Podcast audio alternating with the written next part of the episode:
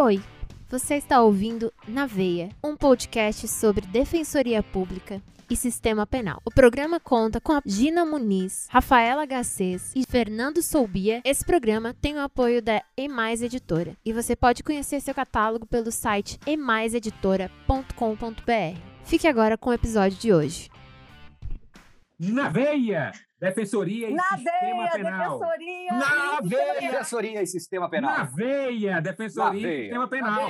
Na veia, defensoria e sistema veia. penal. Na veia, Na Sistema veia. Penal. Bom dia, boa tarde, boa noite para os nossos queridos e queridas ouvintes do Naveia Defensoria e Sistema Penal. Hoje nós estamos aqui desfalcados. Rafinha, por um problema de saúde, não pôde comparecer, fica aí os nossos votos de melhora, mas eu estou muitíssimo bem acompanhada do nosso Lorde Fernando Sobia, que inclusive lançou mais um curso de criminologia, saiu Defensoria do Rio, saiu Defensoria de Minas Gerais, e ele é o cara da criminologia. Fica Lancei curso, agora de ser o cara, eu não sei, mas o curso de fato eu lancei. Mas eu, eu que estou dizendo que você é o cara, eu mantenho minha palavra. Então Então aceito. vejam só. Vai querer discutir comigo aqui, ao vivo, nenhum. no programa? Então Uhum. tá, então vamos manter a classe. Gente, é o seguinte, hoje eu trouxe aqui para debate, eu vou aqui lançar a situação fática e Fernando vai trazer o substrato jurídico, porque ele é bem mais inteligente do que eu. O fato é o Uhum. seguinte, uma situação um tanto quanto inusitada. Por quê? Porque no dia 15 de junho de 2023, nos autos do HC 229.271, originário do estado de Fernando, do Mato Grosso, chegou ao STF e foi decidido em sede eh, monocrática por Gilmar Mendes a seguinte situação: um réu responde por crime de homicídio perante o Tribunal do Júri do Estado do Mato Grosso. Ele foragiu, foi encontrado 1.700 quilômetros, na verdade, 1.800 quilômetros do chamado Distrito da Culpa, né? Esse nome Distrito da Culpa, eu acho que ele é Hum. violador da presunção de inocência, mas uma coisa por vez. E eh, ele foi encontrado no outro estado, salvo engano, Santa, Santa Catarina, e foi marcada a sessão plenária, e o juiz determinou que acontecesse o interrogatório por videoconferência.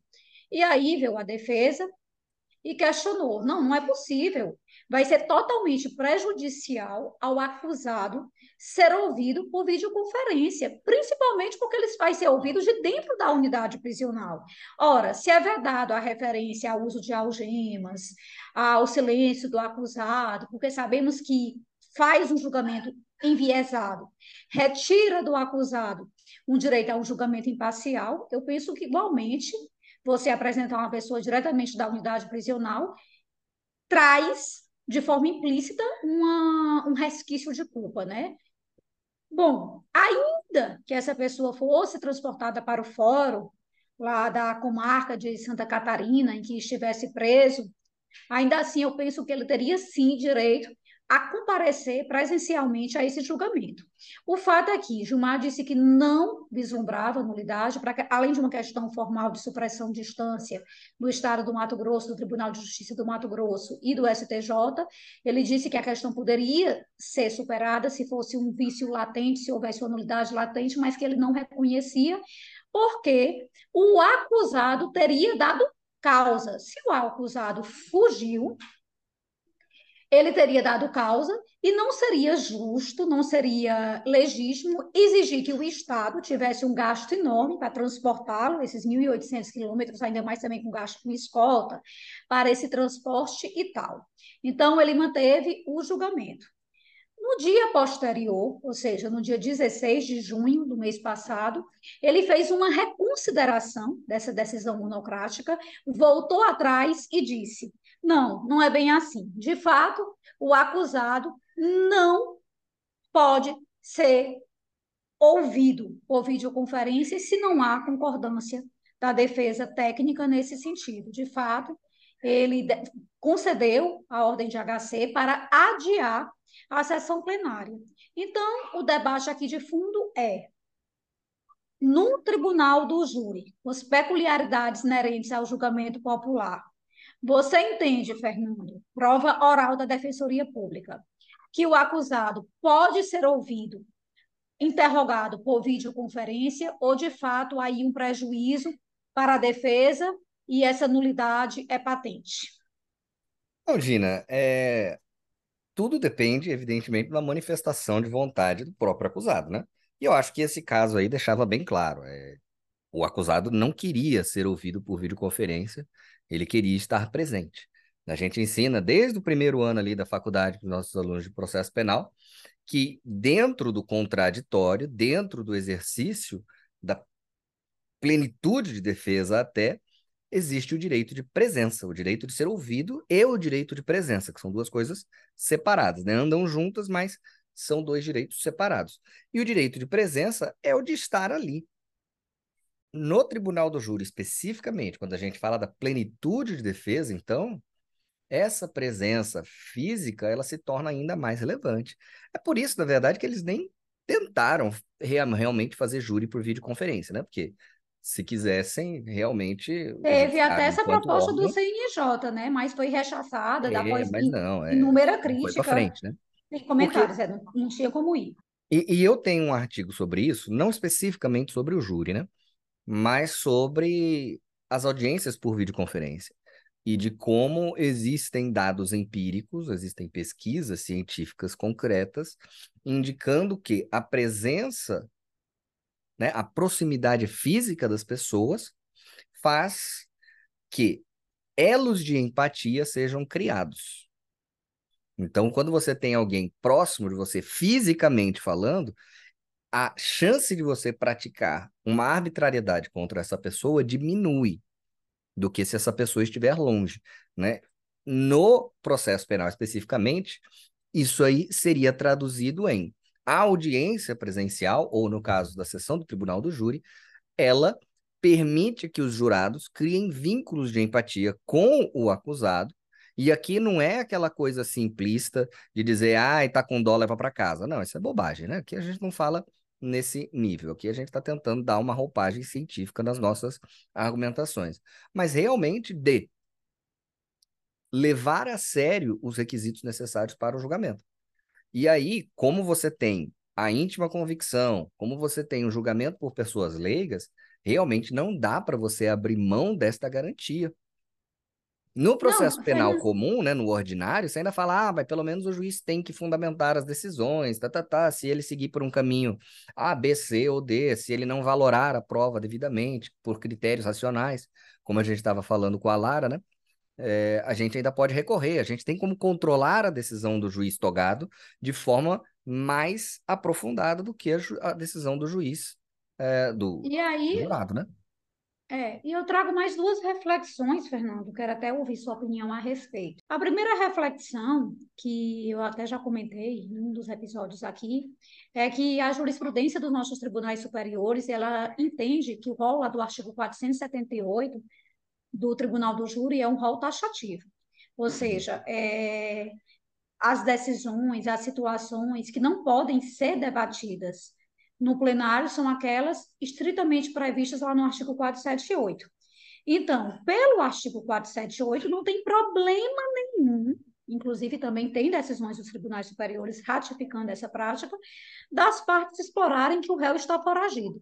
Então, vê a situação, a acusação em plenário do júri dizendo, olha, o réu está sendo ouvido por videoconferência porque ele é foragido, do Distrito da Culpa, está sendo ouvido dentro da unidade prisional por conta de outro processo que ele já foi preso, porque também não há vedação a que se utilize os antecedentes do réu. Se isso não for prejuízo para a defesa, não sei mais o que pode ser. Outra questão também que eu queria levantar aqui com você, e principalmente ouvir sua opinião, a gente sabe que existe uma diferença, apesar de existirem elos de coincidência, elos de ligação, também existe uma diferença entre o direito ao contraditório e o direito ao confronto.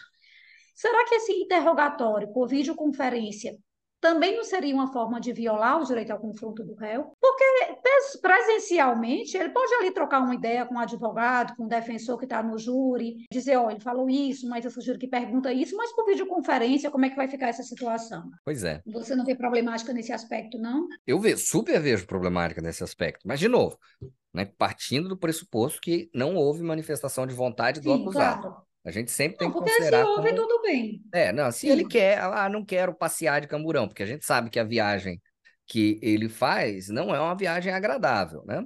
Muitas vezes até. Não curtas... é na classe executiva.